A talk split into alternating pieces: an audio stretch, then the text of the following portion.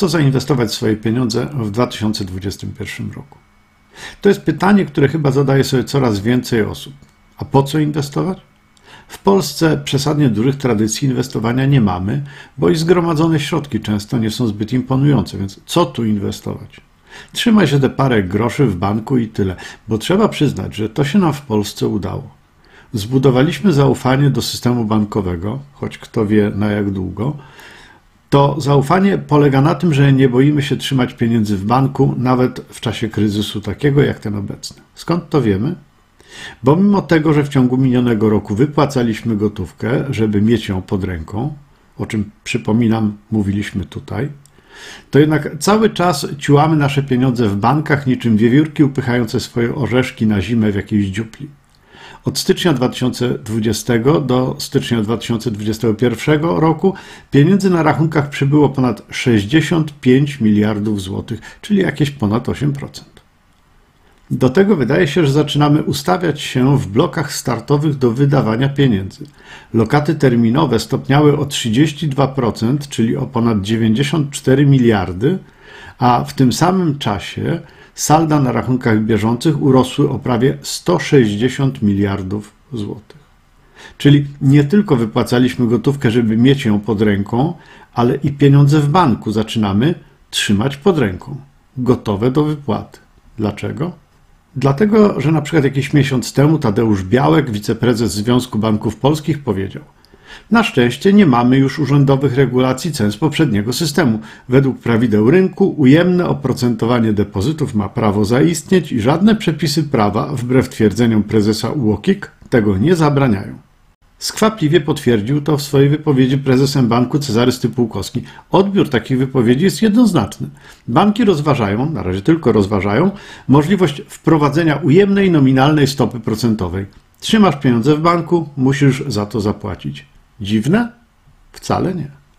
Przecież bankowość wyrosła m.in. na gruncie usług złotniczych. Złotnicy mieli solidne skarbce, by przechowywać w nich swoje surowce do produkcji. Złoto, srebro, kamienie szlachetne oraz gotowe produkty. Te skarbce były dobrze zabezpieczone przed kradzieżą. Ci bardziej przedsiębiorczy złotnicy zaczęli z czasem oferować swoje usługi. Jeśli boisz się, że złodzieje ukradną ci twoje złoto, przynieś je do nas, a my je bezpiecznie przechowamy. Ale musisz za to zapłacić, tak jak my dziś płacimy za przechowanie bagażu. Dopiero później usługi takie zaczęto oferować za darmo i narodził się system rezerw cząstkowych, ale to już temat na inną okazję. Grunt, że za bezpieczne przechowywanie pieniędzy kiedyś trzeba było płacić i być może będziemy znów musieli do tego wrócić. Czy nam się to spodoba? Zapewne nie. Jeśli ktoś ma jakieś symboliczne oszczędności, to być może schowa je pod materacem lub w skarpetce. Wypłaci z banku gotówkę i schowa ją, bo gotówka zabezpiecza przed ujemną stopą nominalną. Jak schowam 100 do skarpetki, to w skarpetce jest zawsze owa 100 i nigdy mniej. To lepsze niż trzymać ją w banku, gdzie po roku część tej 100 mi zabiorą. Okej, a co jeśli ktoś ma oszczędności większe niż symboliczne? Lub jeśli na przykład ktoś ma bardzo małe stopy i co za tym idzie bardzo małe skarpetki, więc mu się te oszczędności nie mieszczą. Wtedy można te niesymboliczne oszczędności wypłacić z banku i coś kupić. Co to będzie? Mogą to być klasyczne dobra konsumpcyjne. Taki trend widać wyraźnie w USA, gdzie administracja Joe Bidena rozpoczęła akcję wzmacniania popytu przez wysyłkę czeków, de facto pieniędzy, do słabiej sytuowanych gospodarstw domowych. Sprzedaż detaliczna wystrzeliła w USA bardzo gwałtownie. Ale mogą to być też dobra o charakterze niekonsumpcyjnym, czyli wracamy do początkowego pytania, w co zainwestować swoje pieniądze w 2021 roku. Lista jest potencjalnie długa, ale można wskazać kilka pozycji, które pewnie będą się cieszyć sporym powodzeniem. A więc łatwo jest kupić obce waluty, takie jak dolar czy euro. I jest to kuszące, bo waluty te ostatnio umacniały się wobec złotówki, więc kto je kupił jakiś czas temu, zarobił. Jak już jesteśmy przy walutach, to potencjalnie ciekawą opcją są kryptowaluty. Bitcoin, o którym już rozmawialiśmy, ale przecież nie tylko.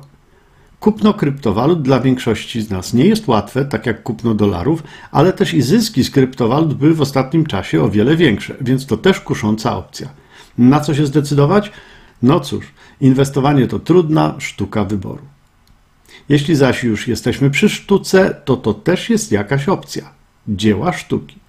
Wedle dostępnych danych obroty na rynku dzieł sztuki w 2020 roku wzrosły o niemal 30%, a wiadomo, że te dostępne dane nie ujmują wszystkich zrealizowanych transakcji, czyli wzrost mógł być większy. Jak twierdzi prezes Desa Unicum Juliusz Windorbski, na rynku pojawia się wielu nowicjuszy, którzy już przy pierwszym zakupie nie boją się inwestować dużych kwot, co moim zdaniem świadczy o tym, że transakcje takie są ucieczką od pieniądza. Czy tacy nowicjusze zbiją majątek, czy zapłacą frycowe? Czas pokaże. Ja się na dziełach sztuki nie znam, to i wypowiadać się za bardzo nie chcę. Ostatnia pozycja na krótkiej liście inwestycji. Nieruchomości. To przede wszystkim mieszkania i domy, ale także ziemia, działki budowlane i rekreacyjne, domki za miastem. Tu wszystko na razie drożeje. I to od dawna. To temat tak ciekawy, że rozwinę go w kolejnym odcinku. Problemem jest to, że to jest rynek o znaczącej barierze wejścia. Jeśli masz 50 czy 100 tysięcy złotych, to trudno coś za to kupić. Więc może kredyt. Korzyścią z obecnych bardzo niskich stóp procentowych jest to, że kredyt hipoteczny kosztuje dziś poniżej 3% rocznie, czyli śmiesznie mało. Czy może już dałeś bądź dałaś łapkę w górę? Jak tam twoja subskrypcja zrobiona? Pytam, bo na dziś to już wszystko. Kolejny odcinek poświęcimy nieruchomościom i temu, jak ekonomiści ich nie doceniali. Do usłyszenia.